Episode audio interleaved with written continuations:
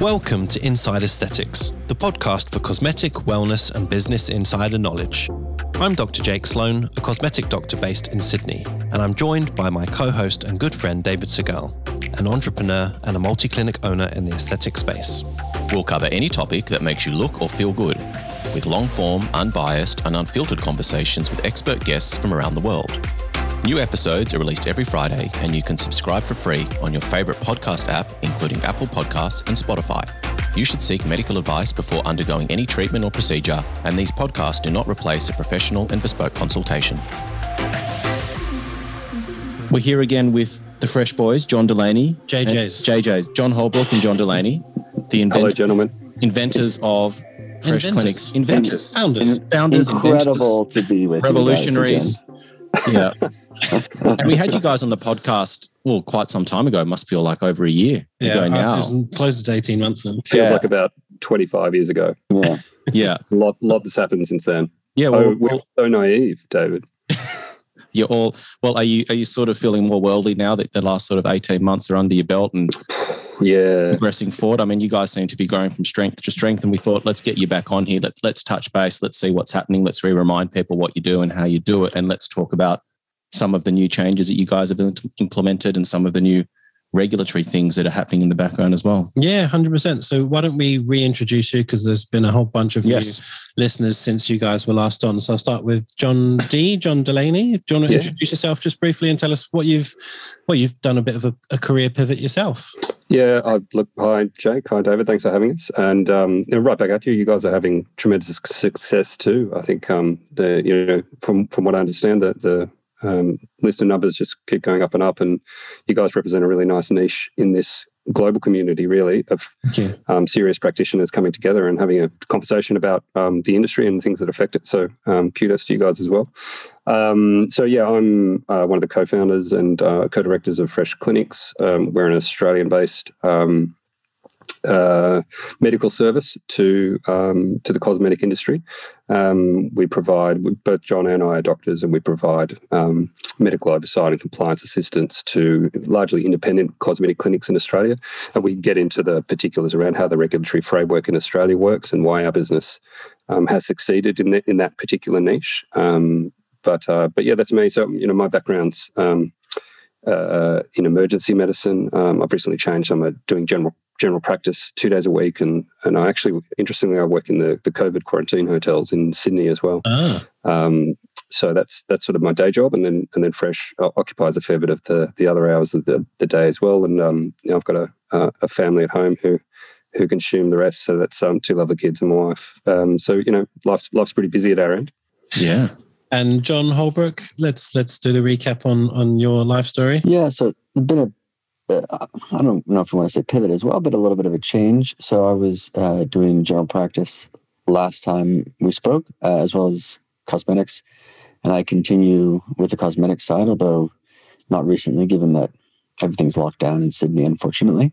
Um, and I've taken some time off from general practice just because as Fresh continues to grow, it sort of starts to consume more and more time, and so I've taken a step back from cutting out skin cancers and, and other items within general practice and uh, focusing a bit more on fresh, still doing the cosmetic side of things as well. And then similarly to John D, I've got little kids at home and it's busy and it's crazy and fun and good. So yeah. I know how you both feel. So you guys actually both in unique positions within the COVID situation at the moment. So yeah, from a business perspective, I'm sure COVID's obviously hit your New South Wales and, and other states sort of um, sort of in different timings. And then John Delaney, you said you're working in the COVID quarantine hotels. So just give us a bit of a snapshot of, of what you think's happening with the whole lockdown situation and vaccination. Oh yeah, goodness, Jake. Yeah, look, I, I'm not. I mean, I'm not privy to any sort of inside running or anything like that. Um, but uh, but yeah, you know, I'm I'm fortunate to be part of um, the the biggest quarantine program in Australia's history, and I think it's done a really terrific job. Um, you know, there's been some some obvious um, uh, issues um, with with leaks and and and what have you, but but I know that people working um, in the program are, are capable and diligent, work really hard, and uh, from my perspective as an emergency doctor, when COVID hit, um, you know, my hat was off to New South Wales Health and, in fact, the New South Wales government. Um, not to be political at all, but they just sort of opened the checkbook to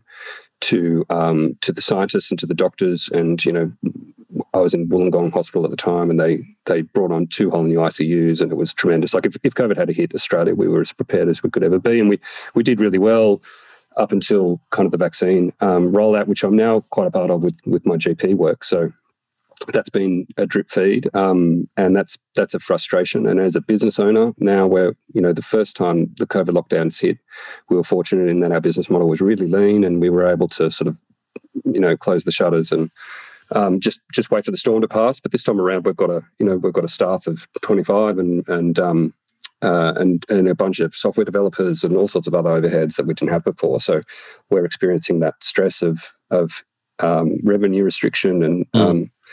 uh, the lockdowns seem to be a part of life. It seems like the political um, uh, uh, benefit is is now the pendulum has swung to who can lock down the fastest, whereas before it seemed to be you know who who who can hold out the longest.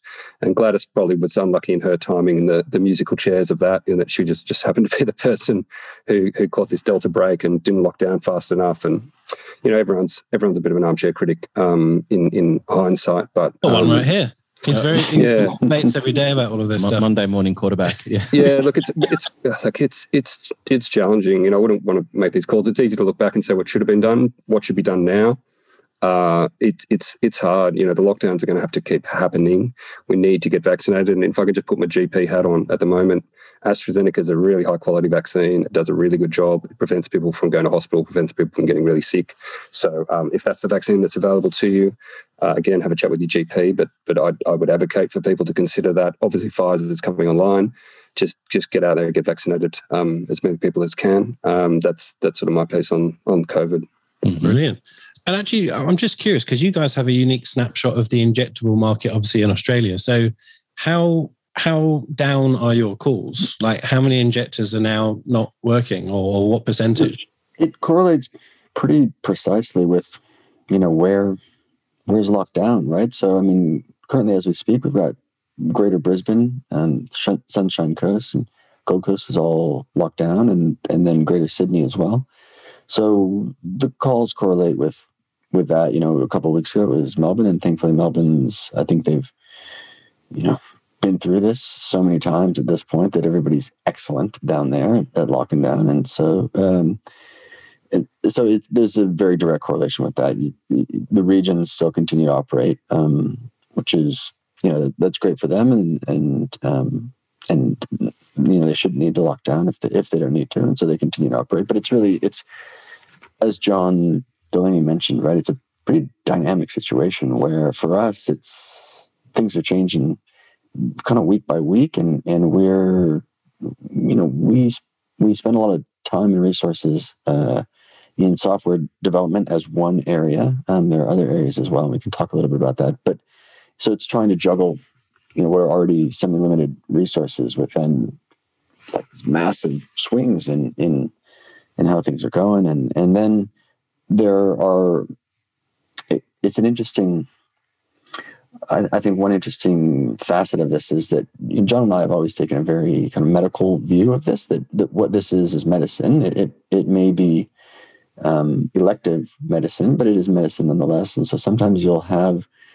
we will have um, you know injectors who will have treated patients sort of pre-lockdown, and then there may be some sort of mild complication that then um, is during lockdown, and and there, I have seen certainly some hesitance of like, oh, like things are locked down, and I don't, you know, I don't know if, what do we do, and and for me, I'm it's very clear. I'm like, look, guys, this is why we are doctors and nurses, right? Like, this is why we're not hairdressers injecting. This is medicine, and in fact, this is why you know personal kind of bugbear of mine is is referring to patients as patients. Hmm. Um, a lot of people call them clients, and I'm like, no, they're not clients. Uh, they're patients, and and that becomes very evident when you know there've been some pretty minor things of I think you know cold sores that have appeared and that kind of thing, but nonetheless requiring review. And I'm saying, look, in spite of the lockdown, this is a medical issue, and and so like you know we need to review it. Yeah. So I'm just conscious that we're um, we're having a good chat here, and um, talking about things like COVID, but I'm sure a lot of people are wondering, you know, what are fresh clinics? What do you guys do? And, um, you know, not all of our listeners that have come on recently may have listened to the episode that we did with you guys. So can you just give us a rundown about what you guys do, the amazing app that you've developed, your support network, how you how you sort of have created this environment that has allowed particularly cosmetic nurses to go out and potentially start their own, practices and, and work a little more autonomously whilst not compromising on medical safety and having access to doctors, you know, if and when things go wrong, and also for, for scripting as well. Yeah, thanks, David. Yeah, sure. I can I can speak to that a little. Um, uh, so, you know, when in Australia, the the situation exists that uh, if a registered nurse wishes to do cosmetic um, injecting um, in uh, a clinic of their own, that's okay, provided they have a, a, doctor to supervise and provided the doctor authorises those treatments um, and the doctor um, provides uh, a measure of legal oversight over the, the cosmetic medicines that are in their in their clinic. And so we provide those services um, and and we help um, we help provide powerful um, medical support, powerful back end support for otherwise independent nurses. Um, you know that that cat sort of came out of the bag with in Australia at least. Um, a lot a lot of the uh, credit for that credit might be the wrong word in some people's eyes, but but a lot of the um, reason that that occurred was through the you know, pr- proliferation of the chains in Australia and, and LCAs. I mean, obviously the the most prominent, um, which which helped drive this democratization of cosmetic injectables in Australia. And by virtue of that, there, there became a real drive for these nurses to inject um, and inject in their own clinics, and they wanted to to start their own businesses. And there was a there was a challenge around that, around getting a doctor who who knew about cosmetics and had the capacity to help guide with policies, procedures, protocols, safety, etc. Um, so that that became pretty hard for for registered nurses trying to get out and do that. And we solved a lot of those problems. Um, we came at it from a um, from a medical point of view, as, as John mentioned, and we're both doctors and we take that seriously, but also from a technological point of view. So we've we've invested a lot in software to help make the um, the process of of getting compliant paperwork and making sure that you've done all the right things by the regulations is as streamlined as possible, not cutting any corners, not missing any steps, but but um, ensuring that flow through for businesses. Um, and so we, you know, we have we have a couple of priorities. Number one is obviously patient safety, which we take very seriously, um, and the other is that um, we want to help um, we want to help small businesses succeed, um, and we really, um, I think, a driver of our success. If we, you know, reflect back on the question that Jake brought earlier about us um, having some success over the the last twelve to eighteen months, has been that we really do enable um, nurses in particular, and largely um, largely a, feminine cohort, largely a female cohort, to start their own business um, and to pursue an entrepreneurial aspiration that they have. Um, we, we, facilitate that. We make that easier for those people to do that. Um, provide them with a lot of backup support. We've got a big um, uh, account management team that helps support them. We've got a big compliance team, dedicated cosmetic registered nurses who um, go through all the compliance with these registered nurses who are um, almost universally passionate about being compliant, passionate about being on the right side of the law, sometimes uncertain about exactly what to do. That's where we come in um, to a large part. We help them with that, help them maintain their, their compliance and help them maintain their product cold chains and all those other sorts of things that you've got to do. So that's that's that's a large part of what we offer, you know, um, in our view. And just to recap, there'll be a lot of listeners from from different countries. So who can inject in Australia and who can prescribe in Australia? Because we've done podcasts with, you know, I remember we did one with uh, Pega in in the UAE, and she she couldn't believe that nurses injected. So you know, each country's got its own unique uh, nuances, I guess. So just recap on who can inject and who can prescribe for us. And that's probably a, a bit of a time the question. In fact, part of why we're here, right, to discuss. So New South Wales is, has um, released some new and regulatory uh, positions and guidance uh, that come into effect on the 1st of September. And, and some of what they have done is um, clarified who it is in, in the eyes of, of government, you know, who it is that can that can inject and then sort of quote unquote prescribe. And um, you know, prescribe is colloquially it's what everyone calls it, but in you know, we kind of maintain that we're not really writing prescriptions at all, uh, but we can talk a little bit about about that. But it, so within Australia, then um, the doctors um, can inject, uh, nurse practitioners can inject, and then dentists um, can inject. Which is the dentists were always a maybe almost gray. I don't think that they were really gray, but there was a little bit of discomfort within industry as to whether dentists um, could or not. Uh, but it's pretty clearly uh, outlined in this new uh, regulatory guidance from New South Wales Health that dentists as well are, are included in that. Um, and so not only can they inject, but they can then also oversee um, the injecting, which is done by registered nurses as well. Um, and so um, registered nurses can inject under the sort of guidance and, and medical authority of those aforementioned parties, so doctors, uh, nurse practitioners, and dentists. Right. Okay, that's a pretty major but probably positive change. We, have discussed in the podcast before that. You know, we've had Lee Walker on, you know, dentally trained and a few others. And, you know, you just look abroad and there's some highly skilled dentists. And if you think about it, their job is it's very practical, it's facially based, sorry, facially based their their level of knowledge of head and neck anatomy is way better than I assume mine and any nurse and and, and any doctor. Um, so why wouldn't they be able to pick up that skill and develop it if they so choose? So totally. Well, I mean, I, I, think that's that's really reasonable, Jake. And um, you know, the other thing to mention, and it's probably been mentioned on your show a number of times before, but in Australia, around about seventy percent of the cosmetic injecting that's done is done by registered nurses. So yeah. it's the majority is actually done by registered nurses, and in our experience, they're highly trained, highly dedicated professionals. Um, and I think we we owe it to them to um, to recognise that talent and recognise that dedication and recognise that subspecialty training that uh, many of them pursue.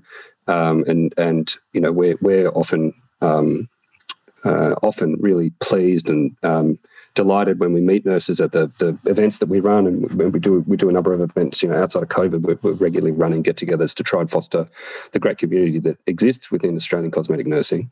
Uh, you know, we're often just just delighted at the level of expertise that that we come across um, and the level of passion for the industry. Yeah, and just quickly, um, could you just run us through how your interface works? Just, just again for people that are unfamiliar, because um, I've had a look at. it. I'm highly impressed with. You know, it's an app on your phone. Well, actually, you tell me. I, I, I won't. I won't. Yeah, sure. Thanks, David. Yeah, I mean, yeah, like I mean, so John and I, uh, when we began our our business, it, it was essentially a um, we, we needed a software program that facilitated the creation of compliance paperwork. Really, it's it's as unsexy as that. But um, but building out from that, we have we have seen that that this market is underserviced by by a lot of a lot of people. Actually, um, it's been underserviced historically by the medical medical franchise medical fraternity medical um, industry. It's been underserviced by technology. Um, it's been a little bit underserviced by the major pharmaceuticals. Um, we've come in and, and, and changed a little bit of that. And, and, we're providing a lot of really high quality client service to the nurses that we work really closely with. And part of that service offering is that we provide a software platform that um, enables them, as we continue to build it, to operate their entire clinic on one software platform, totally integrated, um, totally seamless, created um, in a specific way for their workflow in their industry. The start of that is the the uh, Fresh app that we've got at the moment. Um, so that enables uh, a nurse, or in fact a doctor, if they wish to use it. Of course, um, it's it's it's well uh, equipped for that. But the the initial thought is that a nurse will use it to uh, document uh, as an EMR their patient history, um, their consent documentation, their pre and post treatment photographs, um, their clinical notes. There is uh, embedded within the app the function for a video chat with the doctor, um, in which they can conduct their their video consultation as required by Australian law. So that's a that's a Australian regulatory um, nuance, um, but uh, that's that's all embedded in app.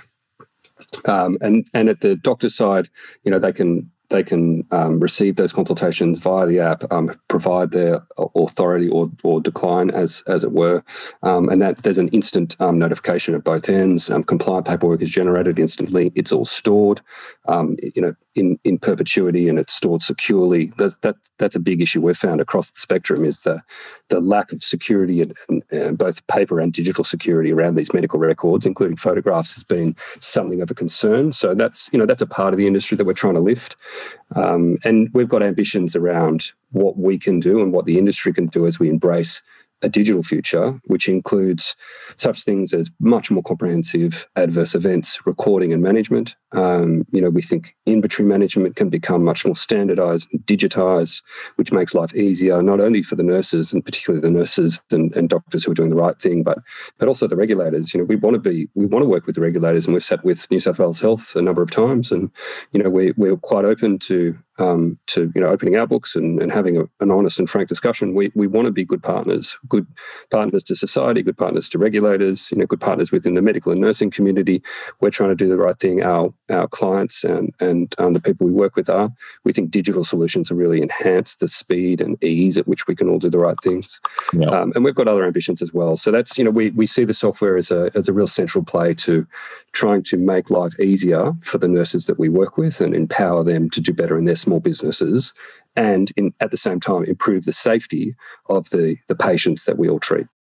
I think, you know, we, the focus for us uh, until now, we've really sort of built this on um, being focused on uh, largely, you know, sort of independent uh, nurse injectors. But as John mentioned, you know, our uh, look, there's the, the, truths of in terms of being underserviced uh, really go you know far beyond nurses and certainly doctors and dentists and really anybody that's in the industry. And it's not just within australia um, from the tech side of things but uh, i think that's it's true globally. And so um, from a platform perspective you know we are uh, working to sort of open things up. Again so it's not just nurses but in fact that it's to the greater uh, you know doctors and, and dentists that are out there as well. And so yeah, lots is we're working hard. Lots is coming, but yeah. It's how do I word this question? Um, you said that this the industry, particularly compliance, was sort of almost an afterthought. I guess it was sort of underserviced and badly done. When you went to the you know New South Wales Health or, or, or the health department, whoever, did they have an understanding of the problem, or did you almost have to explain this is the problem? Look, it's it's difficult because New South Wales Health uh, and you know, I don't. They're, they're, again, I'm a believer in most of the world is good people trying to do the best thing that they can do, right? And New South Wales Health fits in that category. They, you know, they're good people doing doing their job and doing the best they can do. Um, they're they're largely and rightfully concerned about about outlying risk factors like black market imports, unregulated clinics, et hmm. cetera, et cetera. So the conversation we have with them is, is your concerns are our concerns. We want well-regulated clinics. We want transparency about where these products are going and the treatments they're being done in. And when there's an adverse um, event, we want to know about it. We want to know what the treatment that was done, how long it took, what the outcome was, et cetera, et cetera. So we, we have those conversations with them and they're, they're um, they acknowledge that and they're happy to move forward. However, their remit is to work the regulation. Um, so uh, what that means is, you know, if the regulation says, you know, you must do these injections, you know, standing on your head, they they don't like they don't care how practical it is or how reasonable it is. Like that's what the regulation says. That's what mm-hmm. you're going to do. And if you're doing that, you're okay. If you're not doing that, you're not okay. So they they um, they I find are are you know they're good people to work with, um, but they're constrained in that capacity. Um, and so we we have this uh, issue within the industry. I, I see that there's not a there's not a you know an overarching authority body that's working collaboratively on the problems that we all see. We all see it. You know, everyone can sit in a room and, and point out the issues that are there. I think there are good operators in the industry who are working collaboratively towards good solutions, and and that's really good. Um, we are, you know, we're interested in in having productive conversations with those people all the time, and we do. Um, but I think there's, you know, there, there remains some sort of need at some point that that there becomes, you know, some sort of oversight um, body, and and we, you know, we welcome that and work with those people. You know, the Nursing Midwifery Board of um, New South Wales is a good example um, that, you know, we think that that cosmetic nursing should become a specialty in its own right and you know have its own chapter. Um, I think that would go a long way. We can get you know national training um, frameworks recognised. You can have accreditation pathways and all that sort of stuff. You know we're moving towards there. The industry is maturing, um, but th- those are the sort of uh, problems that um, that I think can be resolved through that collaboration. Is that is that along the lines of what you were talking about? Yeah, yeah, and and I guess following on from that question, and this is something that came up in our panel discussion that we did, um, I don't know, five or six episodes ago. it almost seems like that would work for the nursing side of of injectors because they seem to have you know more of a collaborative uh, approach to how they want to be educated. But when it comes to us doctors we're all squabbling amongst ourselves. We've got you know different factions and plastics and derms and the yeah, so-called look, cosmetic frankly, physicians which isn't even a specialty. the nurses need the support. They need they need to be unionized because they're often attacked. Um, yes. they're, they're, they're scapegoated for um, for issues of um, you know perceived compliance infractions or uh, poor treatment outcomes in patients that um, that I think are unfair in the main. No, um, we agree. I think they're, I think they're marginalised. Um, I think that um, that largely it's it's very easy for doctors to rest on their laurels when a lot of these nurses have had extensive training in aesthetics, extensive training in facial anatomy, and you know, sure, don't get me wrong, max fac surgeon, head and neck surgeon, what have you. Um, but there are plenty of doctors out there um, who who don't have the level of training of some of these nurses. Now, don't yeah. get me wrong. Um, the doctors need to have their place in this chain. There needs to be a medical level of safety, um, particularly as it pertains to you know the patient's medical history and medications they're on, and um, uh, those sorts of things. Uh, yep. Absolutely, but you know we're a big advocate for the nurses. We think that they are um, they're training hard, they're working hard, they're professional, they're entrepreneurial, um, they're setting up their own thing. You know, and and as I mentioned at the start, there's there's a there's a heavy um, there's a heavy preponderance of, of females in this cohort. So this this is a business that that registered nurses can get into that um, allows them the freedom to work outside of shifts, outside of the hospital, outside of some of the backbreaking labour that the nurses get into. Which you know, hats off. It's it's a it's a really hard job. Um, here's an opportunity for them to get out. What they need is training. What they need is some medical support, and they need a sympathetic organisation who was willing to hear their problems out, um, you know, dispassionately and rationally, and try and help them, rather than point the finger and try and denigrate and try and put people down. So that's that's our piece. You know, I don't want to get too like polemic about it, but but we're we're real advocates for the nurses in this industry. And look, I would say to you, Jake, that it's real sort of classic. That's a real classic doctor move as well, right? That like everything gets really political amongst ourselves, right? yeah. So it's the like derms are over there protecting their corner, and the plastics are somewhere else protecting their corner, and somebody else is protecting, you know, their corner. And and in fact, I mean, it's it's not just within cosmetics, but it's medicine often is is like that. Um, and it's and if we want to advance uh, you know, as an industry, it's in all of our best interest to like set aside the little squabbles and come together. And and um, like I'm on a advisory committee for one of the larger pharmaceutical companies in this space, and um, in one of the recent meetings, there were some heads of some of these large, uh, you know, organizations um, industry bodies, basically within the cosmetic space, who actually had said that, which is like, we need to work together and we just need to like put all of it aside. And so I think that there's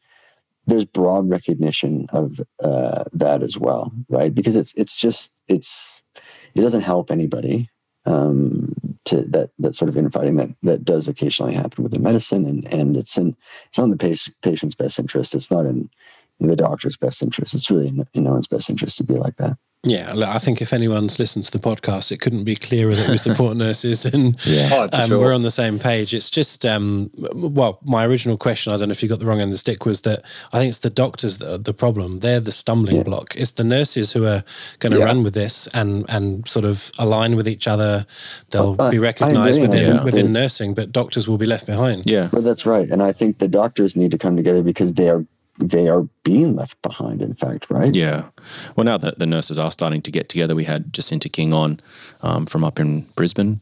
Um, Sunshine Coast. Sunshine Coast from. Um, for the panel discussion that we had, and you know they've got the, their own association now. So the the um, the CNA, the Cosmetic Nurses Association, they're doing great things. They're they're recruiting um, new members all the time, and I think that they're looking at in inward um, with their own their own industry and their own people and, and, thinking how can we do things better how can we you know identify issues? How do we sort of make sure that us as a, as a collective group of nurses are doing better and have got the support there um, when we need it and to have people to look up to and, and, resources and so on. So I think that we're starting to see, you know, unionization sometimes has some negative sort of connotations to it, but I think that coming together as a collective, especially, you know, they're making up 70% of the industry. I mean, I mean, it's it could be even more than that. I think that's probably an, an underreport. To be honest with you, I think it's probably more than that when you look at the number yeah. of treatments um, that they're doing. You know, you might have a lot of doctors that you know, plastic surgeons, for example, they might spend one day a week injecting, but they're still you know registered as an injector. I think the volumes of treatments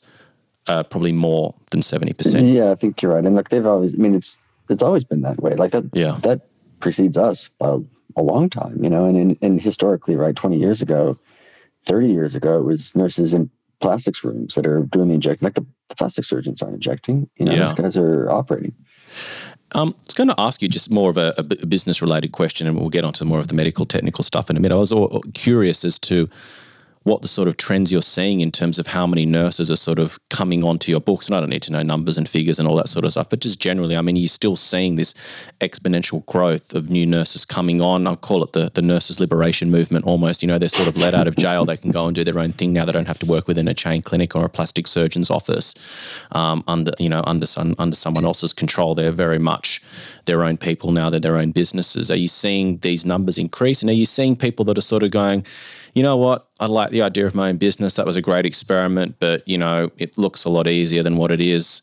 Um, I'm going to go back and go and work somewhere where I can just turn up. I take care of my patients. I don't have to worry about marketing and paying staff and websites and all this other shit that goes along with running a business. Yeah. Um, yeah what are your sort of takeaways right. from that? Yeah. So, so there's a bit there's a bit of a mix, to be honest. Um, David. What, what, we see a fair bit, um, uh, we get a lot of interest from nurses who are yeah, you, are right. You know, they've you know maybe they've done a little bit of time somewhere and they want to they want to branch out and, and start their own thing. Absolutely, we we are a great supporter for those people and really help them. We see a lot of um, really experienced nurses who are probably looking for um, a change in their lifestyle from the hospital. Mm-hmm. Um, you know, ICU, ED, burns, burns wards, um, that sort of thing. Um, highly skilled clinicians who, you know, uh, we've, we've you know Jake Jake uh, and John and I have worked in the, the public hospitals and, and know um, know the strain, um, you know, and the privilege, but the strain, and that's something that sometimes I want to break away from. We can assist them with that too. Um, you know, first first protocols there's training, of course, and, and we can do that and, and, assist them with that, and we can sometimes facilitate um, work for them in the chains as well. Um, the the second part of your you know, your example is yeah, you know, there, there are plenty um, plenty like that too. Um, it's not all it's not all I don't know, beer and Skittles, choose your choose your um euphemism. Yeah. You know, it's it's it's hard work, and and sometimes people people will start a clinic, like you say, and, and they'll find it uh, difficult to get the proverbial bum in the seat because um, that's that's not easy, and and it can be made to look easy sometimes. Yeah. Um, uh, you know, we it's probably easy to underestimate that. And I'm sure, David, you can speak a fair bit to how challenging that can be and to, yeah. to operate a, a, clinic that's having sustained success. Yeah, absolutely. Yeah, it's you know running a business. There's, there's so many, so many things to think about, and you don't realize that. I mean, it, you know, unless you, I mean, even going and doing a business degree or an MBA. I mean, it theoretically arms you with what you know. You can have a look at you know P and you can you know which which formulas to look at in terms of how to assess a business and what it's worth and return on investment and all that sort of stuff. But just the day to day mechanics of running a business, no one can arm you with that information ahead of time. It's really difficult. And yeah, um, and people yeah. management. Oh, you know, that's there's no people, there's no people ruin everything. course that'll prepare you for that, right? Like, yeah. Eh, you know, in, in the good and the bad, you know, yeah. you get these amazing. Um, we we work with an amazing team. We we really love our team. They're they're terrific individuals. But what takes up most of John and I, John and our time now is is um, you know, meetings and HR. Um, you know, managing managing the um the the various different you know intelligent people that we're working with. So that's that's kind of that's that's it, right? That's that's the business. Yeah. yeah. I'm actually interested. So operationally, you, you, went from just two of you to 25 plus two of you. So what what what is happening behind the scenes? What what what do you need that you didn't need before? Well, behind the scenes, there's there's a number of people just cranking wheels really as fast as lots they of can. hamsters. exactly. Lots of there hamsters, are many hamsters. Lots of curtains. yeah. Yeah. Yeah. Look, it's it, we've um, you know, there's only so much that two of us uh, can do, and there's only so much expertise that two of us have. And so, as we, uh, part of it is in, as we've grown from purely a, a, service where you know you can come get your compliant paperwork basically, and and you know you get in touch with a doctor to actually look. We're we're we're building a community here, right? Mm. That this is and uh, when I got into cosmetics, I, I didn't maybe appreciate that sometimes it can be a little like knives out at times. Um, I just like I, I neither of us have any sort of interest in that, and so part of the way that we manage that is that we actually try really hard to build community where it's like, look, you know what? It's enough out there for everybody, right? And and we can support each other, and some of that's just um, uh, that community. It means some of it's very social, um, some of it's very training based, um, and that extends, you know, to uh, across the medical faculty, you know, and and and so come one, come all, like everyone is welcome, right? It's a it's a it's a big tent, and so so that makes up some of it. The um, I spend a very great deal of time in the software product, and mm-hmm. and we're working on a lot of uh, sort of building out that software where product so that it's a um, sort of richer and um, I guess better experience, uh, and that it, it like addresses a lot of the needs that exist in running a business and running a clinic and all of those things. Um, so there's that community side, there's the training side, there's the software development side, there's just the logistics of of like dealing with clinics and and overseeing the um, compliance side of things and ensuring that you know these are these are regulated medications and and it's important that they you know that, that we sort of abide by the requirements of, of how those are meant to be used how they're meant to be stored how they're meant to be transported etc mm-hmm. so i mean that makes up a big chunk of it as well. Yeah. One of the um, topics that came up during the panel discussion, which for anyone listening that wants to go and um, sort of check that out was episode 126. I'm quite sure it was. I'm pretty, sure, check I'm pretty sure 126 was discussion around telehealth in general. Um, and I think that everyone understood that telehealth is it's a necessary um, part of the way that we work now, um, both from a business and a medical compliance perspective. Was 126? Yeah, it was. Oh, God, yes. Um, well done. Very was well. that, um, you know, there's nothing replaces seeing the patient in person, you know, being able to palpate, feel the face. You know, there's something, you know, looking at a screen, it's a 2D image. Um, and that was something that, you know, like I think Steven Liew brought up. I think, you know, sort of Davin, even Dr. Davin Lim agreed with it as well. And I can sort of see both sides of the argument. What do you guys sort of say to that in terms of some of the restrictions with telehealth, especially when you, you're sort of doing a consultation, which is very visually based? You're looking at someone's face and, and sort of making an assessment on whether they're suitable for treatment or not. And then I guess in terms of, you know, the complication management side of things as well.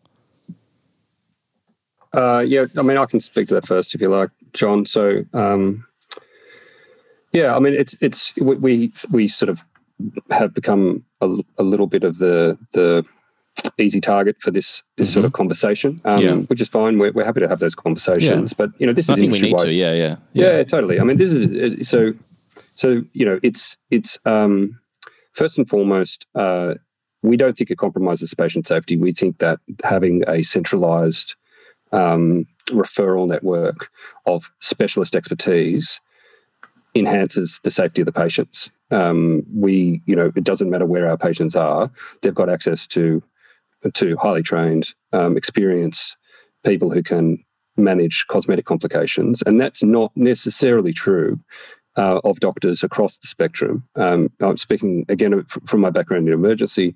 It's very uncommon for any emergency doctors to know how to manage this. It's very uncommon for Hyalase to be available in an emergency department, mm. um, even if they even if it is recognised. Um, so the the industry needs to have its own support mechanisms, and they need to be uh, centralised to to the rare, you know, the the rarely skilled people in Australia who can do that um, you know, we think we've got capability there. I'd, I'd, put a shout out through to AMED for um, mm-hmm, for their absolutely. capabilities there as well. Um, you know, they're, they're they're very skilled. I think Steven's involved with them. Yep.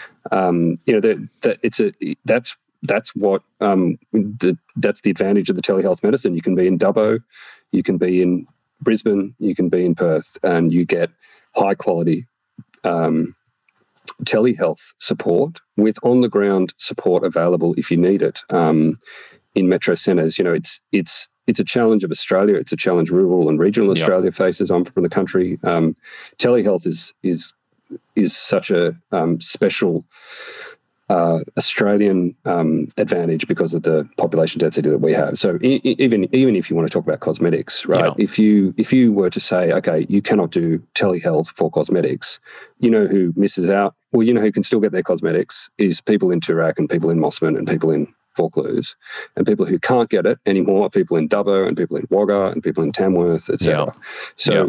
so from a point of view of equity. Um, from a point of view of safety, we think it's great Yeah. from a point of view of cosmetic outcomes, we we actually look if, if you want to get treated by a plastic surgeon or a dermatologist, you know, uh, you can you can we can argue in a different conversation about treatment outcomes and Yep. um, and obviously they've got a, a high degree of training and, and probably um, they're, they're going to that's going to be reflected in, in the, the treatment outcomes of the patient. But that's that's a, a different level, right? That's that's that's very expensive. That's very hard to get for most people, et cetera, et cetera. And we talked earlier in the conversation about the democratization of Yep. the industry in Australia.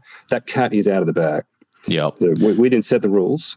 Yeah. But if we don't come in as medical professionals, take ownership of the situation and um, provide a structure for the right things to happen and the right safety mechanisms to be in place, someone else will, and and that may they may in fact not have any medical background at all.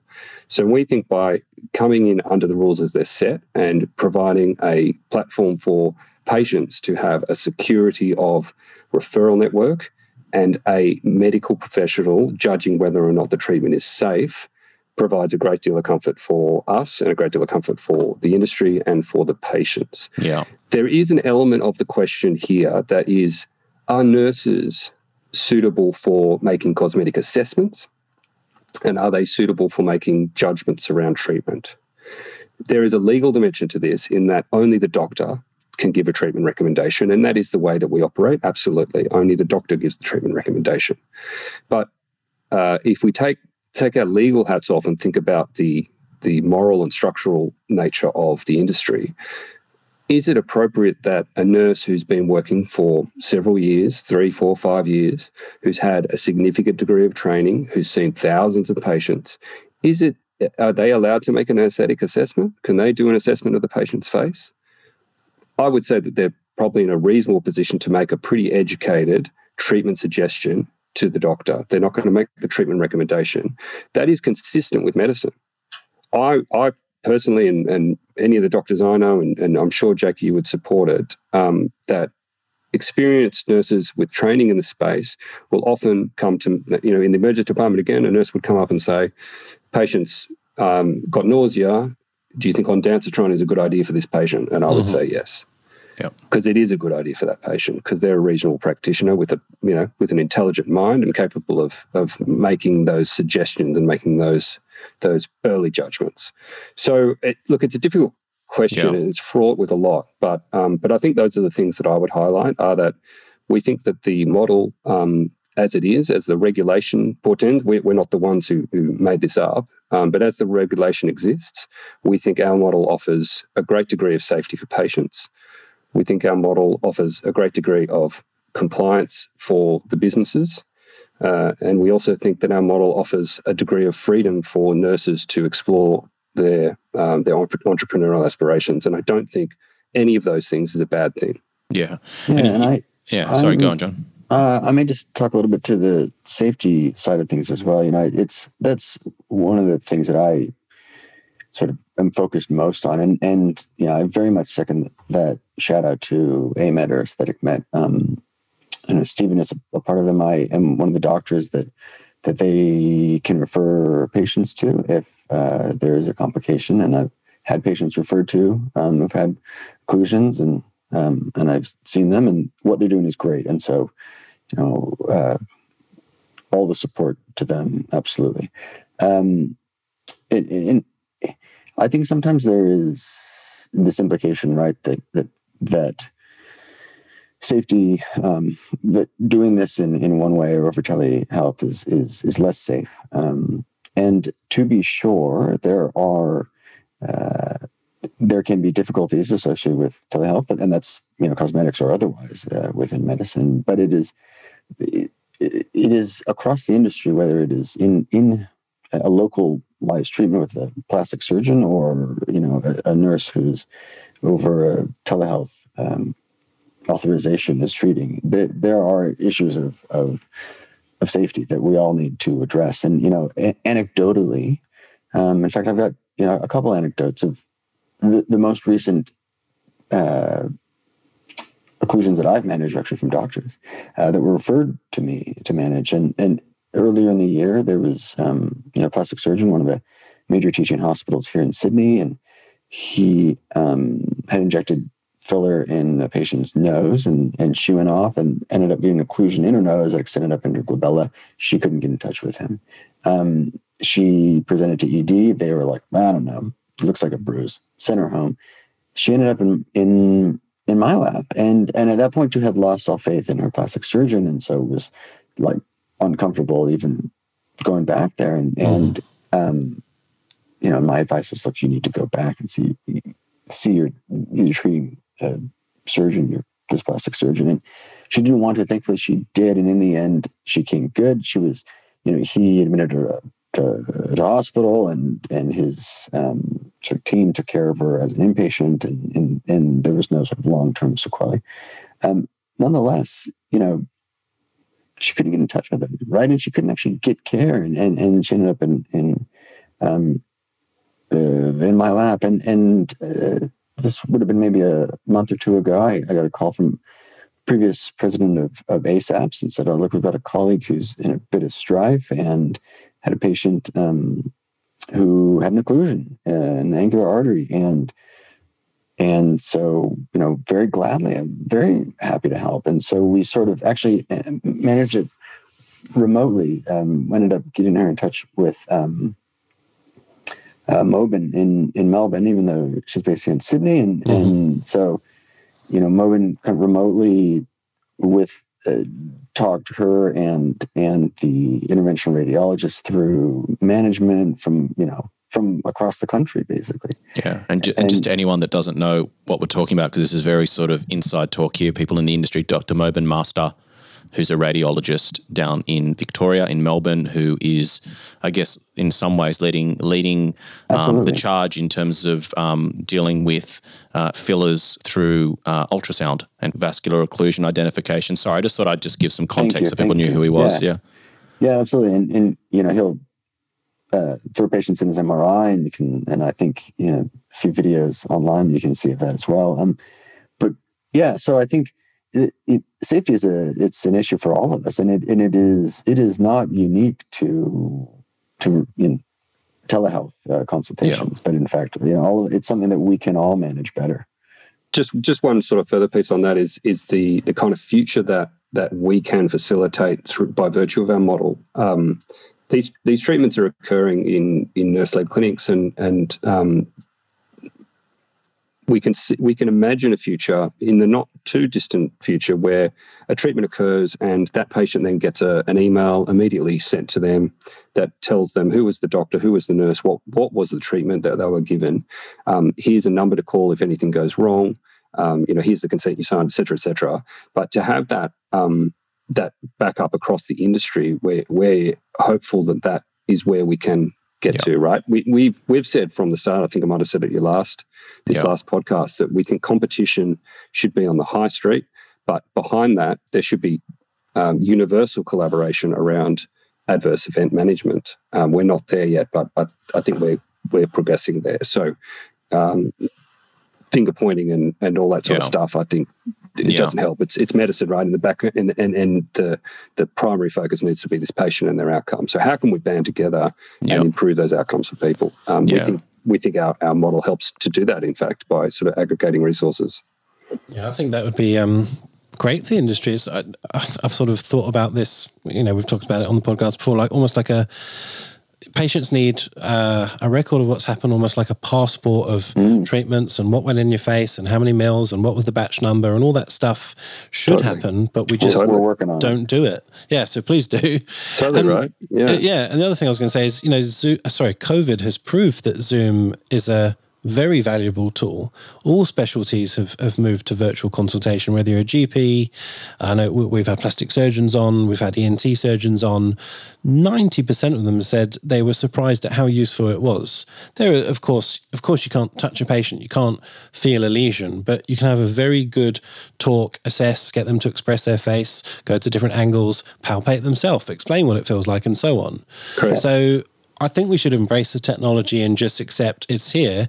Let's yeah. let's make it better well, and understand how to be better zoomers yeah. than than say no it doesn't work yeah well yeah. I'll, I'll, get maybe even a little bit philosophical i think human beings act out of two emotions love or fear right so fear of losing business not being you know controlling the industry anymore um, losing money you know, you can look at it from that perspective, or you can come at it from a perspective of love, which is I love what I do. I love our industry. I love what I can do for my patients. I love good outcomes. I love safe treatments, all those sorts of things. What can I do as someone who's a, a stakeholder in this industry, whether you're a nurse, a doctor, a regulator, whatever it is? What can I do to make things better? How can we get better patient outcomes? How can we support each other rather than pointing the finger and vilifying people and chasing after them with pitchforks when something goes wrong? Is how can we help them? How yeah, do we make things really better? How do we how do we raise the profile of what we're doing? How do we make patients feel more safe hmm. about uh, and yeah, educated we, about what, what they're doing, who they're seeing? If the shit hits the fan and something goes wrong, that hey, there's a number I can call. There's people that know what they're doing. I can I can get looked after. Exactly. If my doctor's not available, I can call someone who is. I mean, this is what we need to do. Yeah, you know, absolutely. rather than fear of losing money and losing industry and losing prestige and ego mm. and all those sorts of things, how do we raise the profile and collectively work together out of love for our industry and our patients and our colleagues to make this a better place for everybody. That's yeah. my that's my that's my rant for that. no, it's good. It's a good rant. Amen. I like it. No, that's awesome. Now, earlier on, we we sort of briefly mentioned that there's been a slight change or revision to some of the guidelines, you know, for for people like ourselves. What what was the name of that act, and what what has specifically changed? Because these things sort of to me anyway, maybe maybe I'm the odd one out, but they seem to happen almost overnight, quietly, and I find out through a random Facebook forum.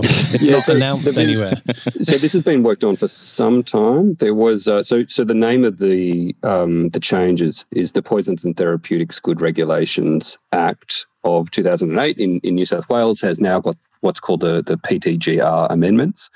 Um, it's been worked on for a while. So there, there was a discussion paper uh, that came out or maybe a year ago. Um, two, yeah. It's been out for a while. Um, that was uh, uh, January 2020. Actually, I got it in front of me. There you go. Um, January 2020. So that does again feels like a long time ago. That's before everything happened. Um, so we that that that document highlighted essentially what they were planning to do, and basically what has happened is what they were planning to do. Um, you know, again for your international listeners, you know, New South Wales is, is the most populous state in Australia, and um, and it tends to have the most um, strict, the strictest laws um, with regards to to cosmetics. Um, we we tend to follow, except where there are state by state jurisdictional differences. We tend to follow what New South Wales says, um, and so New South Wales making these amendments has been a bit of a big deal for the Australian cosmetic industry. Um, the major, the biggest change, um, as we see it, are the creation of a new category of person who has com- who has um, obligations for cosmetic injectables, and that's that's known as a responsible provider. So. Uh, what it actually says in the, in the act, in the in what's been signed, is it says the responsible provider in relation to a relevant substance means a person carrying on a business of administration of the relevant substance to which this part applies for a fee or award, uh, and whether or not for profit, doesn't include an individual who is an employee or a contractor in the business.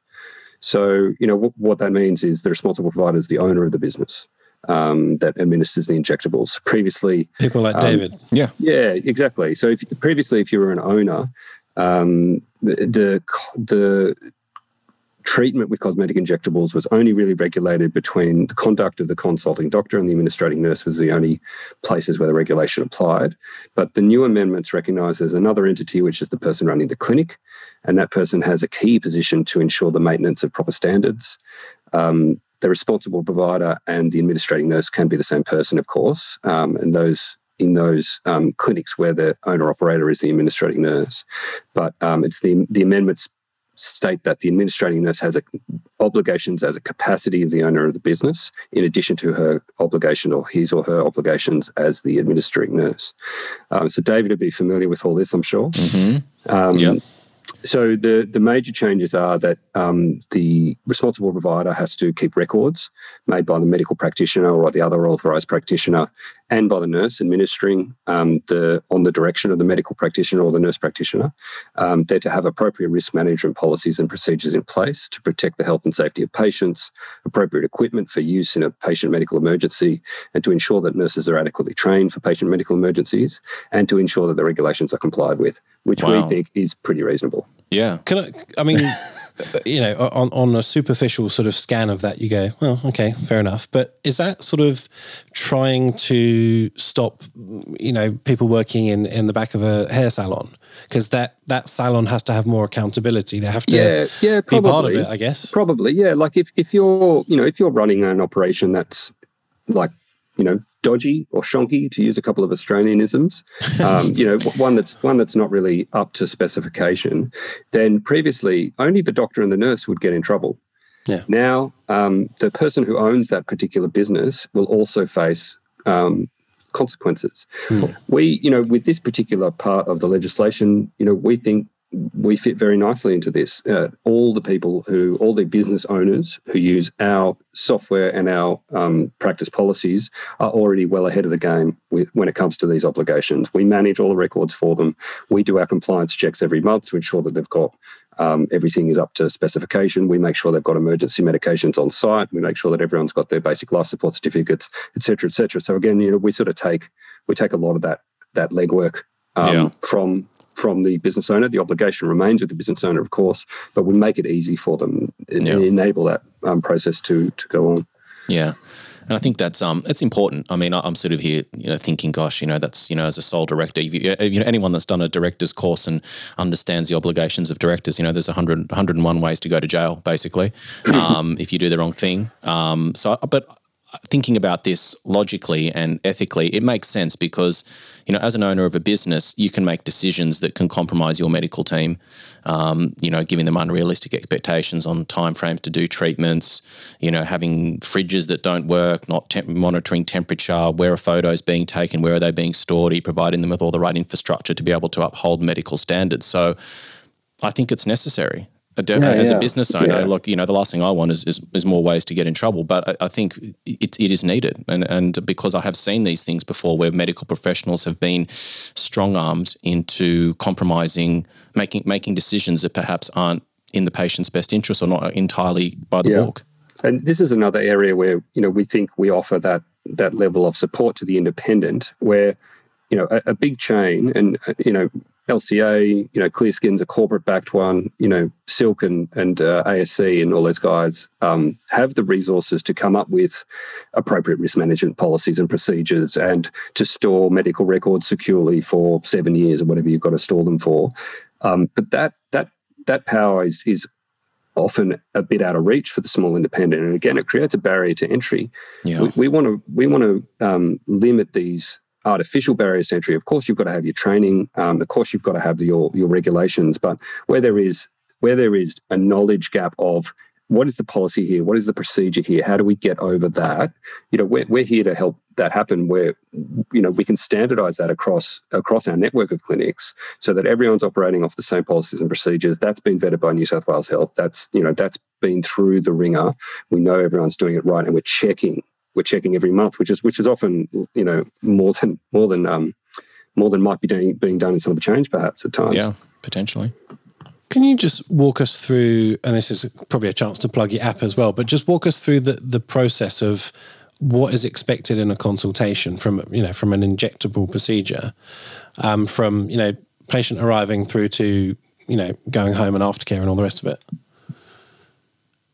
Yeah, I can I can speak to a little bit about that, and that will also bring up probably one of the other main points that I think a lot of uh, listeners, certainly local listeners, will care about uh, that's within these regulations. But I, you know, we, it's no different than when I see a patient in my clinic, right? You, have got a patient that comes in and, and it's a consultation that you have there. And, um, just to try and assess, you know, aesthetically what it is that they're looking for, what you know, what it is that is indicated, what is not indicated. Um, of, you know, I've had people ask like, "How frequently do you tell people no?" And I said, "Well, kind of a lot, if I'm honest with you. Like, there are plenty. I'm very happy to say, look, you just don't, you know, you don't need that.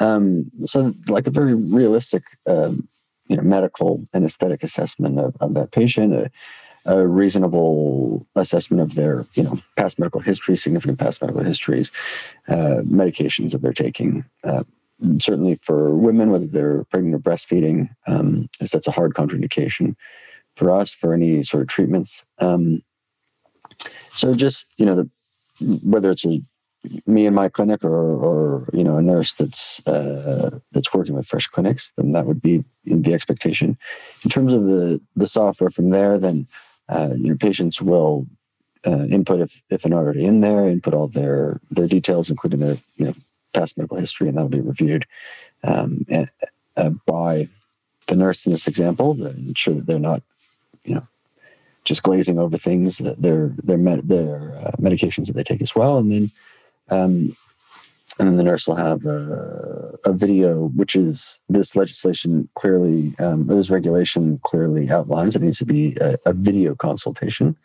Um, so we'll have that consultation with the doctor, and, and as part of that, you know, we certainly expect a a um,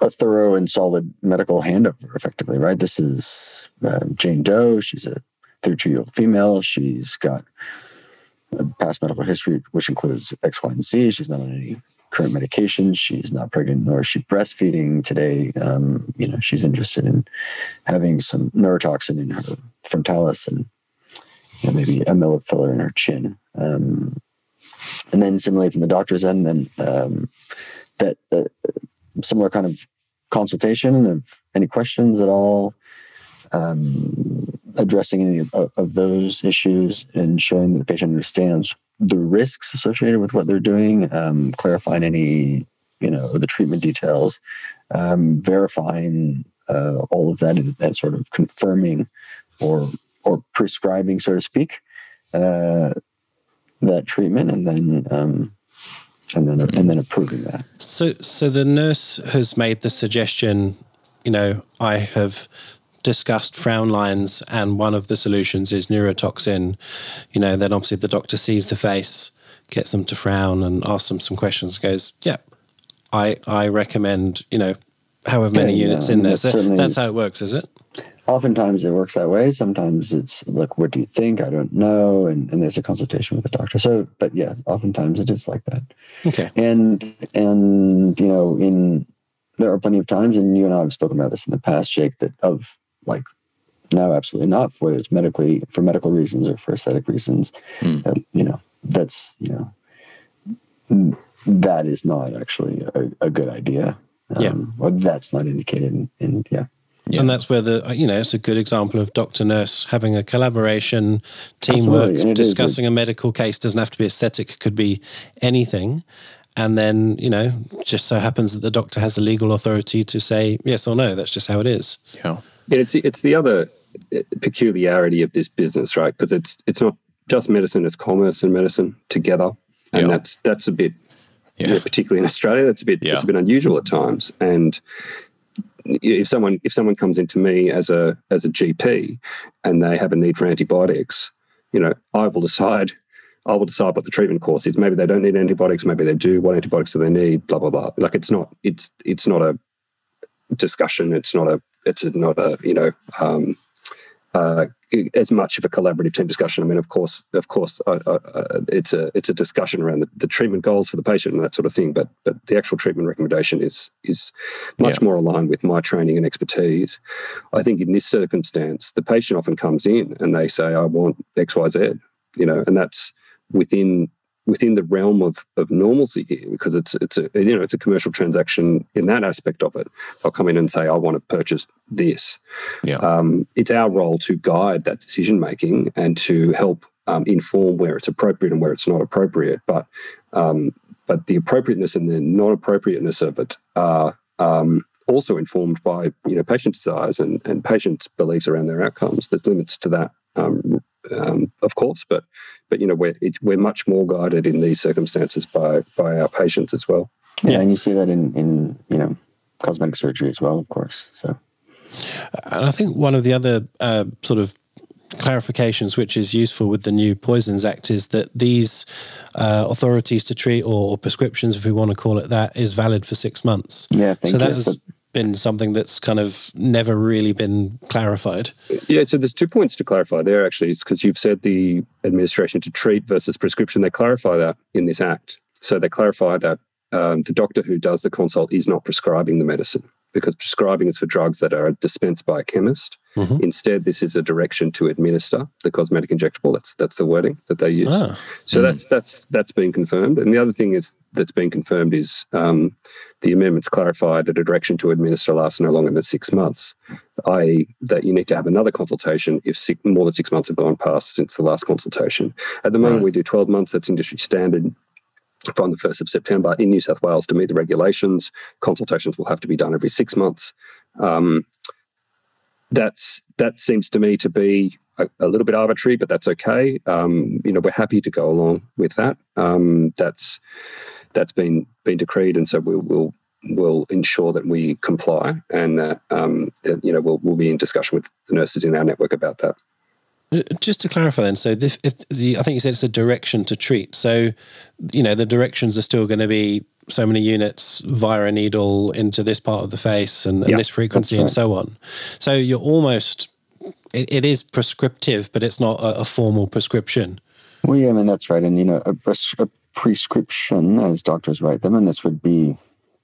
I, I almost universal, I think, right, of what a prescription is, is, is it's a legal document which is, you know, written by a doctor, often then handed to the patient, though not always. And the patient takes that to a chemist and that chemist then dispenses that medication, right? So that prescription authorizes the pharmacist to then dispense that in in Australia that scheduled medication um, to that patient. You know, and they that's like it has to be in their name, right? It's they you've got names of drugs, and so yeah, that's that's what a prescription is. But so the reason it's important, Jake, is that prescription has a very technical legal term and it has very technical legal constraints.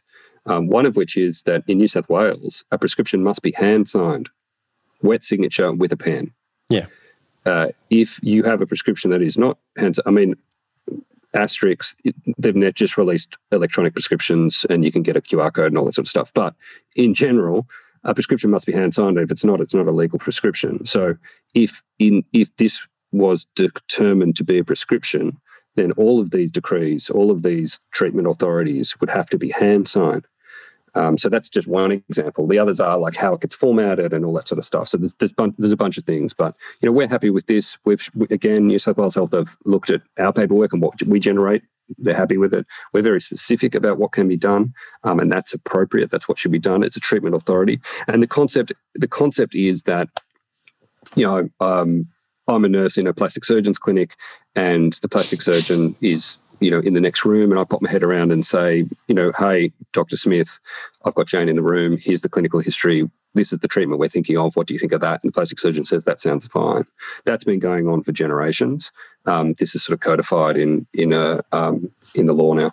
Yeah. How do you guys vet who are writing, well, not scripts, but you know, giving authorization for these nurses to carry out these treatments? How do you sort of quarantine, not quarantine, God, quarantine on the brain. How do you sort of assess um, who are the right people in terms of training expertise? Because I know in the past, you know, not with you guys, but I mean in general, there'll be doctors who go, "Great, you know, this seems like a bit of a great moonlight job. I'll just write a few scripts. I don't know anything about Botox or fillers or how it works or what to do when something goes wrong, but I'm legally able to to sort of, you know, give authorization for this." So how do you guys go through that process in terms of, you know, how much experience they've got?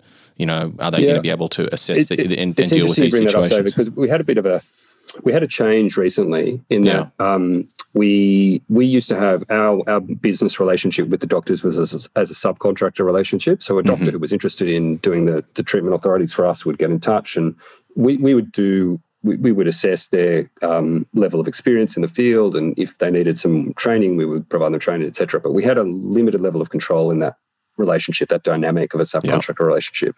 So we've actually changed now, and and we employ our doctors, right? Um, and that gives us much more control. So h- how do we recruit? Normally, we recruit through.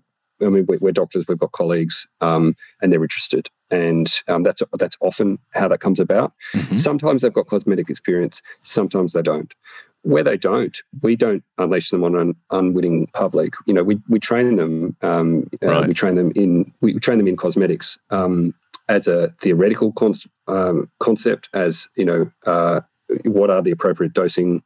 Um, you know, requirements. What are the medications? What are the contraindications? Just, just again, just like yep. in any any medicine, right? It's this is these are medicines that we're using on on the public. Um, then we also give them practical training. So we do that ourselves through our training arm that we have, our training, you know, mm-hmm. people. Mm-hmm. Um, we also organise with the with the suppliers to um, to facilitate training for them as well. So we want we want the, the our doctors to be able to understand the injectables from a medical perspective. That is pharmacology, right? Pharmacodynamics, pharmacokinetics.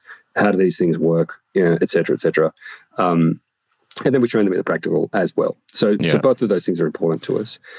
In terms of complication management, yes, there's training in complication management, but but again, we would expect them to refer up. Uh, you know, in the yeah. same way that in you know in the hospital, if you're an intern or a resident and you're junior, you refer up to your registrar and he refers up to his boss, and that's just the way it is. Um, that's medicine. Again, nothing new or unusual about this. It's the same in our sphere. Um, we have people who do a lot of the work of of the day to day work. But when there is a complication, it's it's elevated and escalated, and we make it very clear that that's our expectation. We we, yeah. we want that to occur.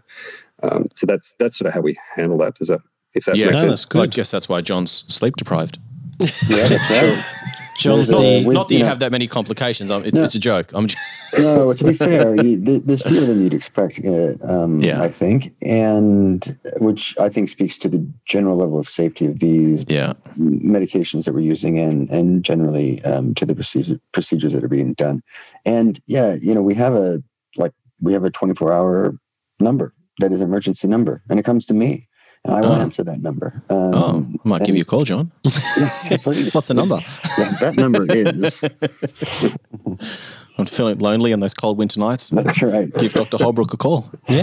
so if, you if it's at three o'clock in the morning and, and the emergency is Please, your Botox yes. hasn't quite kicked in, call John. That's right. Please call me. It's 1 800 555 um, and actually, you know, it's probably worth asking from the other end of the spectrum. How do you vet the, the nurses or, or, injectors who who you're taking on board, uh, and what are your sort of thresholds to say I'm I'm sorry, no, like, or, or, do you kick people off if if they're not compliant and they don't do what you're asking? Yeah, absolutely, we do, Jake. Yeah, we do. We do that um, for sure. Where people are non-compliant, um, we you know we give people an opportunity to correct. The, you know, as I mentioned earlier, almost everyone we deal with wants to do the right thing, and they've started their own business and they're they're passionate about their business and you know they're they're trying to do the right thing. So we we help to educate and inform. We help to help people to get through the particular regulatory loopholes they've got.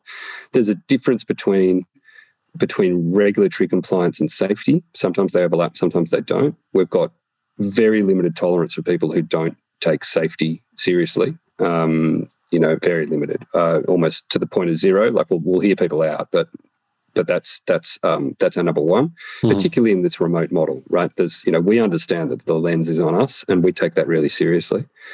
With the regulatory stuff, we'll help educate, we'll help inform. If there's repeated infractions, um, that'll get escalated, and and yeah, those people will will will suggest that maybe we're not the people they want to be working with. When nurses join us, um, or when they when they wish to join us, um, they apply. Um, we we have cosmetic registered nurses on staff that will assess their level of competence. Um, we've got a recognition of prior learning program um, where people need more education. They're referred either to our training arm or, or they can get you know training elsewhere if if we're um, we're satisfied with the with the provider and and those that includes um, the chains. You know, we, we take that as as um, if someone's done a certain amount of time at the chains, we take that as uh, acknowledgement that those guys, you know, know what they're doing. They get trained pretty rigorously. Um, so that's sort of yeah. generally how we work through that that training regimen, and then and then we're checking in with our people really regularly, and and our staff are registered nurses um, who are cosmetically trained and know what they're doing and know what they're talking about. So when our account managers or our compliance staff are checking in with our nurses and our clinics as they're doing regularly, there's a there's an opportunity at all points and are all touch points for that to be a really good service outcome of how can we help you? How can how can this get better? Um, we offered a whole suite of paid for training opportunities and complementary training opportunities that we do throughout the course of the year. Um, you know, there's a lot of webinars that we facilitate um, and a lot of social, um, non-cosmetic stuff that we do. A lot of business training. Um, uh, you know, um, other other kind of non-agenda driven get-togethers that that yeah. Um, help us to get a sense and a feel for uh, how these people are performing and how they're coping and how they're feeling. You know, sometimes it can be a bit lonely out there on your own, running your own business, trying to do it all, trying to juggle kids and work and yada yada. So we can we try to help with that and take that whole whole whole of person view. Really, we're not just looking at can you inject a lip. You know, it's it's a it's broader than that. Sure. One final question then, and I mean this I'm asking this because this has been thrown at you guys anecdotally, and you know you're not naive. I think you probably heard this criticism, but I applaud the fact that you guys want to democratize, you know, injectables. I think it's great. You've given injectors sort of a platform to sort of elevate themselves and whatever. But one of the criticisms that's thrown at you is that you have, I guess, flooded the market with product that is well, you know, it, it's cheap and available for anyone versus other doctors who've might been doing this for 10 years and don't have access to that product. So you've almost given an advantage to people potentially who are very inexperienced. So uh, I don't know how to ask that in another way, but I think you understand what I'm getting at. People have have their opinions about things. I, I don't know that I would necessarily agree. Um, and in fact, the the product that is available is the same product or the same um, sort of deal, so to speak, that those pharmaceutical companies offer to everybody. I'd respond with a challenge to the people who, I mean, what is the issue here? There's a suggestion that we're flooding the market with cheap product and and uh, undertrained nurses. It, it no, no, to... no, no, not untrained nurses. Well, certainly not that I've heard. But yeah. John Holbrook just sort of touched on. I, I guess the point was that prior to you know services like Fresh, people would point to the chain clinics and say, "Well, you've you've lowered the bar. It's so cheap that it's devalued. This is medicine. You know, you get your lips for three hundred eighty nine dollars. Blah blah blah blah. Whatever." Sure. Now, nurses, and, and I don't know how many nurses you look after, but lots, also now have access to similar you know low prices for themselves to buy product yeah and then they can also effectively be an independent chain, if well, not a chain, but an independent, low priced provider as well, sort of diluting yeah. that and, and standard, if you like, further. get caught in the middle because they can't buy. Correct. That, at, that's what I'm trying to get at. Significant prices because they don't have the volume based discount. Yes. Yeah. It's economics, right? Supply and demand. That's business. Like if you've got, if there's more of something, it becomes like, less expensive. Yeah. So, you know, and if and if you know the, the argument cuts both ways, right? Like either the nurses can't do it and the doctors are so much better and all that sort of stuff, or the nurses are, you know, they're they're eating your lunch, they're they're doing a great service. Um, yeah, you know, yeah, they've they've got they've got product at a at X price. It's not like it's not that much cheaper, you know. And if your skills are that much better, and you know you've got the prestige of the doctor and all that sort of thing, you know, I don't I don't I don't have too much sympathy for that. You know, it's, it's sort of a bit like taxi drivers when Uber came around. They're all like arms in the air. I'm like, the public's voting. They're voting with their feet. So yeah. that's like that's business. Sorry. And, no, and I, I, agree. Too, I'm just asking the question that I've, I've heard anecdotally at you know conferences and people whispering, and I'm like, well, that's just life. You know, do you want Pizza Hut or do you want you know something else? And, I think and they're too, not competing for the same crowd. Is the other thing, right? Like yeah. you know, it's we, growing the market we we have a you know a lot of we have a lot of uh, patients who who our network treat that wouldn't in a million years go and get treated by a, a dermatologist, ophthalmologist, plastic surgeon. Like it's just not going to happen, right? Yeah. You know, twenty five year old, twenty two year old wants a lips done. Great. You know, they're looking for their local provider who's a nurse they they like and trust, and they follow them on Instagram and yada yada yada. It's not just that that nurse can access medical oversight at at a reasonable price. It's yeah. that that nurse has a whole suite of things that many of the doctors can't offer. Um, so you know, I think it's it's disingenuous to to say that it's it's you know just a price offering. There's there's so much more to it, and the the public the public vote um, and that that public voting generates a volume that generates uh, a discount. So that's that's sort of that's life. It's it's basic business economics 101 i mean this is the way it works. This is this is why we live in a capitalist society. And do you yeah. know what i'm saying? Like this is this as you said people vote with their feet. I mean yes the overarching message and um, requirement is that it's safe. People are not being put at risk. People are adequately trained. They're there to get the right support. But i mean if someone's found a way to do things better more cost effective more convenient closer like that's that's just the way of the world that's just I, the way it works. So as long as you've got all those boxes ticked from a compliance and and safety perspective, then that's just life. And yeah. I think too to second sort of what John Delaney said as well. Both of you know um, Bobak uh, quite well. Who? yes. And yes. I know he's been on the show as well. And um, just a reference, he's the well, the, the original founder of Laser Clinics Australia has now sold, so it's no, yeah. nothing to do with it now. No. Um, he's a nice guy, good dude. Um, but I was recently uh, speaking with Bobak, um, and he was sort of reflecting on, you know, one of the things of of laser that Laser Clinics Australia did, and that he did within Laser Clinics Australia was that he basically created a whole new market segment. Yeah. Right. That, um, and John sort of alluded to that. That you know there are there are a number of these patients that aren't in a million years uh, going to go and see, you know, go into somebody a plastic surgeon's room in, in Double Bay, and some of them are going to, and they do go into those rooms, but others there's just no way. And I think Bobak said, look, you know, I I created a new a new market segment um, yeah. that just didn't exist before, and I and I would I. I'm not so bold as to say that what we are doing is created a, a new market segment, but I think that that market segment exists, and we are servicing that that market segment. Yeah, you're reducing friction points. You're making it easier, more convenient, safer, slicker. You know, um, I didn't. I mean, I was in, involved with LCA the, in the very early days, and I didn't hear about doctors, surgeons, and doctors' clinics and plastic surgeons' offices closing because LCA had come about. That didn't happen.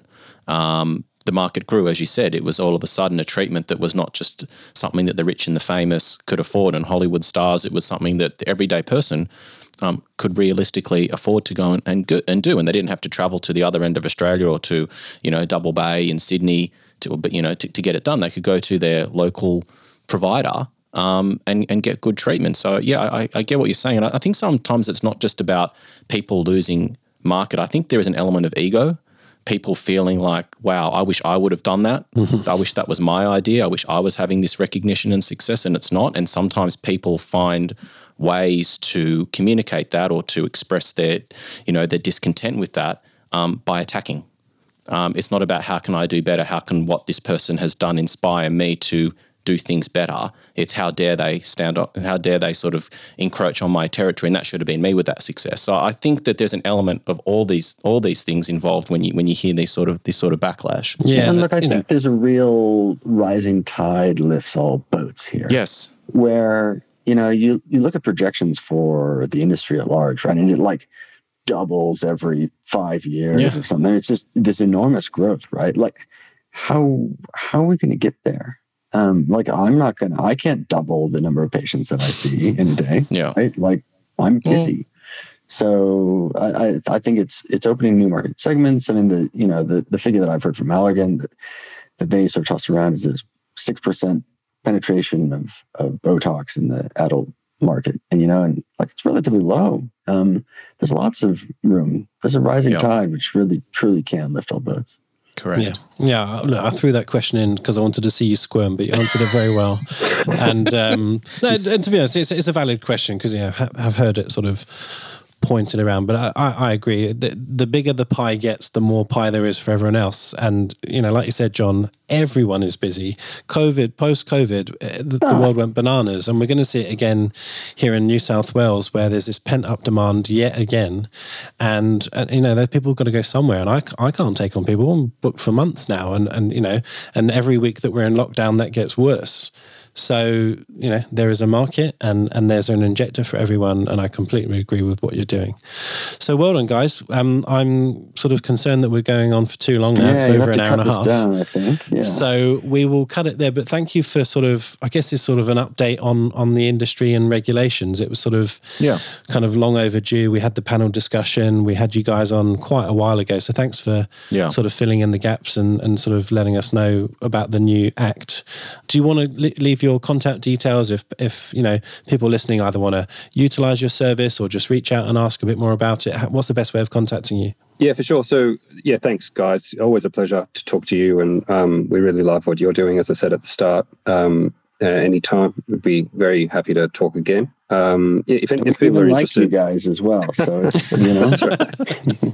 uh, if, if people are interested, um, our website's a, a great resource, freshclinics.com.au, um, Instagram fresh.clinics, And they, um, if you go to the App Store, they just look up how do they find your app. App Store Fresh Clinics, but the, the app's not useful to you unless you're a unless you've signed up with us. So so Ah, uh, I get, just get had on it the on my website, phone. I get on the should get website and get in it. All right. touch. Um, and we you know we'd, love to have a chat to to anyone who's interested. Um, and, and in fact, if anyone's just interested in, in kind of shooting the breeze about the about the industry, we're we're always um, happy to talk to to players in the industry who who have kind of opinions and thoughts, good or bad. Um, you know, we're open to that feedback.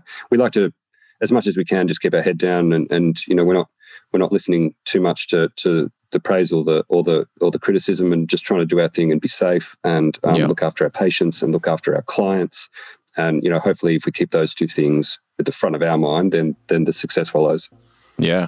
I'd love to get you guys back on at some point when you're willing to share some data because I'm sure you guys are collecting a ton of data um, with all the da- treatments that you're a overseeing. podcast for us Yeah, you know, I'd yeah. like to. We might, we might. I don't know whether you're going to be willing to do that, but that would be a very interesting I don't know, discussion well, with, it'll- with some yeah, insights and, a and really trends and so on. interesting Discussion, yeah. Let's we'll fast forward, you know, twelve months and well, we've got some nice and then, graphs and then for at the end of and at the end of the podcast, we can do a live auction to all the pharmaceutical companies that want to buy that, and we'll take a cut. What do you think? now, you, now you're talking Fantastic. Well, thanks, guys. Stay safe, and um, we will speak soon. thanks everyone thanks you guys. bye For our latest news, upcoming guests, and episode topics, follow us on Instagram at Inside Aesthetics Podcast.